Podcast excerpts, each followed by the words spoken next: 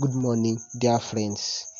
I welcome you to another great episode on this journey of destiny. My name remains Ayobami Folaranmi. Uh, welcome to the second episode of the second pillar of destiny. The second pillar of destiny is faith, and the second principle talks about how faith comes. How faith comes. Faith is not arbitrary, it comes as it as several other blessings come to us. Faith is the master key to every man's destiny because what you become is a function of what you believe. Bishop David Oyedepo. Faith is the master key to every man's destiny because what you become is a function of what you believe. Jesus said in Matthew chapter 9, verse 29, according to your faith, be it unto you. And the scripture makes us understand in Hebrew chapter 11, verse 6, that but without faith it is impossible to please Him. For he that cometh to God must believe that He is, and that He is a rewarder of them that diligently seek Him.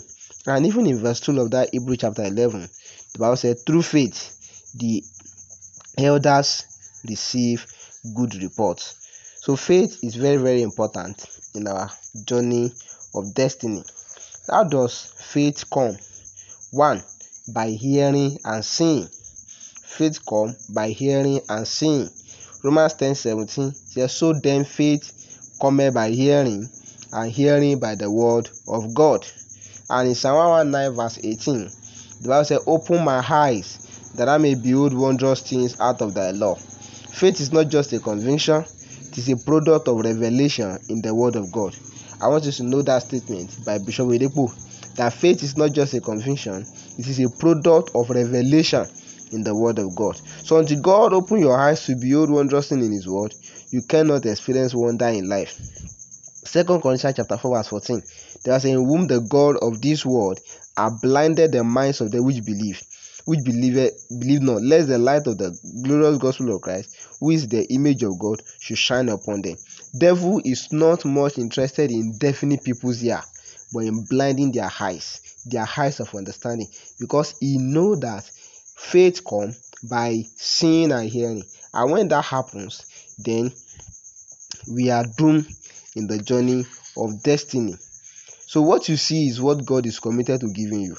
For instance, Bishop said he knew you can never be a failure in life because he saw in the word of God that failure is not his plan for him. That is the secret of his confidence for success.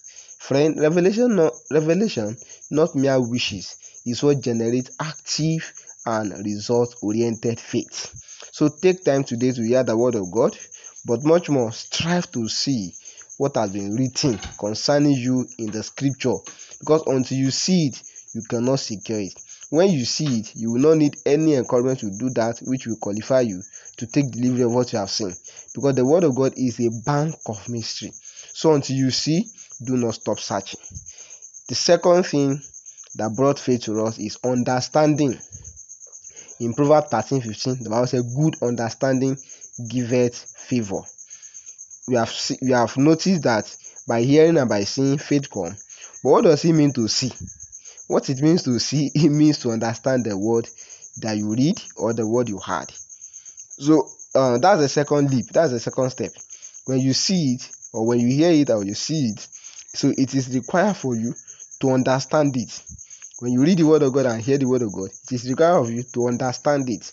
Then you are taking up a greater step into faith. In Proverbs 21, verse 6, the Bible said, The man that wandereth out of the way of understanding shall remain in the congregation of the dead. You know, in Acts chapter 8, when Philip met the Ethiopian eunuch and had him read uh, a book from the book of Isaiah, he asked him a simple question Understandest thou what thou readest? And the eunuch replied, How can I, except some man should guide me? Then Philip teach him.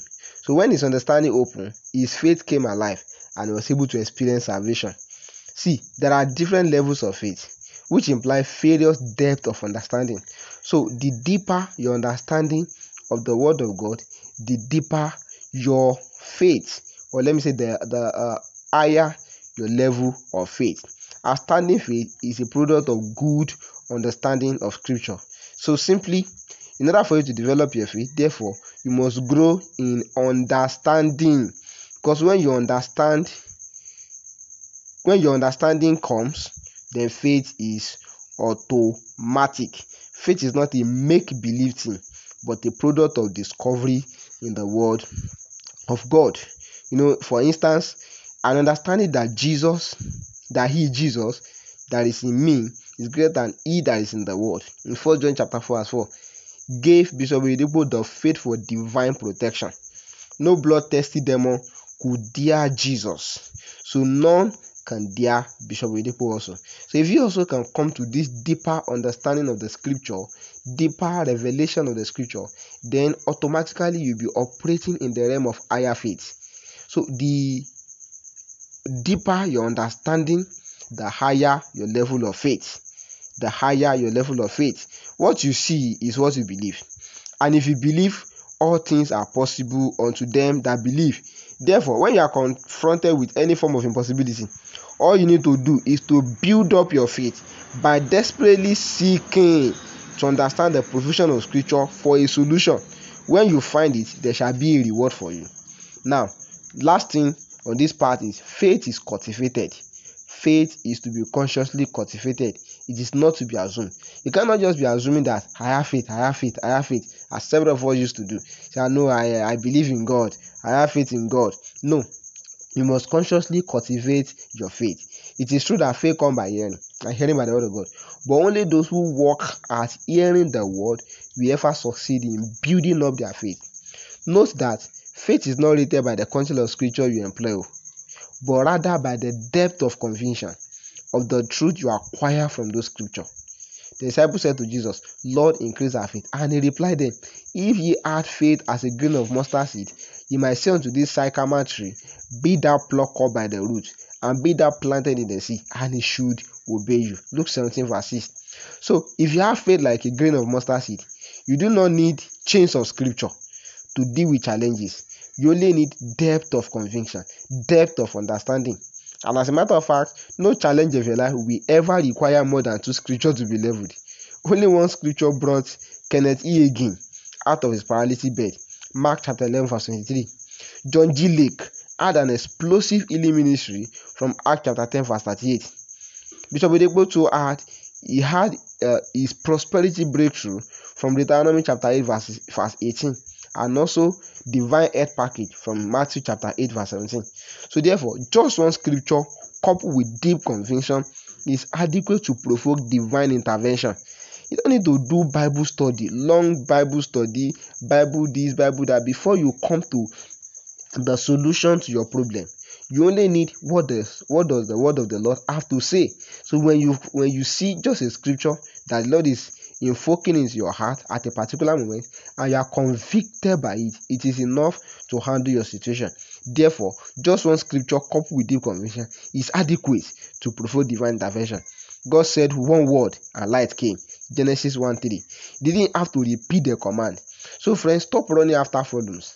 Rather, start chasing after depth.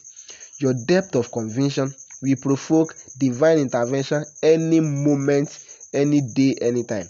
Faith is your greatest asset in the adventures of life. It defines your overall worth. More importantly, faith is the universal identity of Christianity. That means you are not a Christian without faith, as faith is what establishes your Christian status. Thank you. Good morning.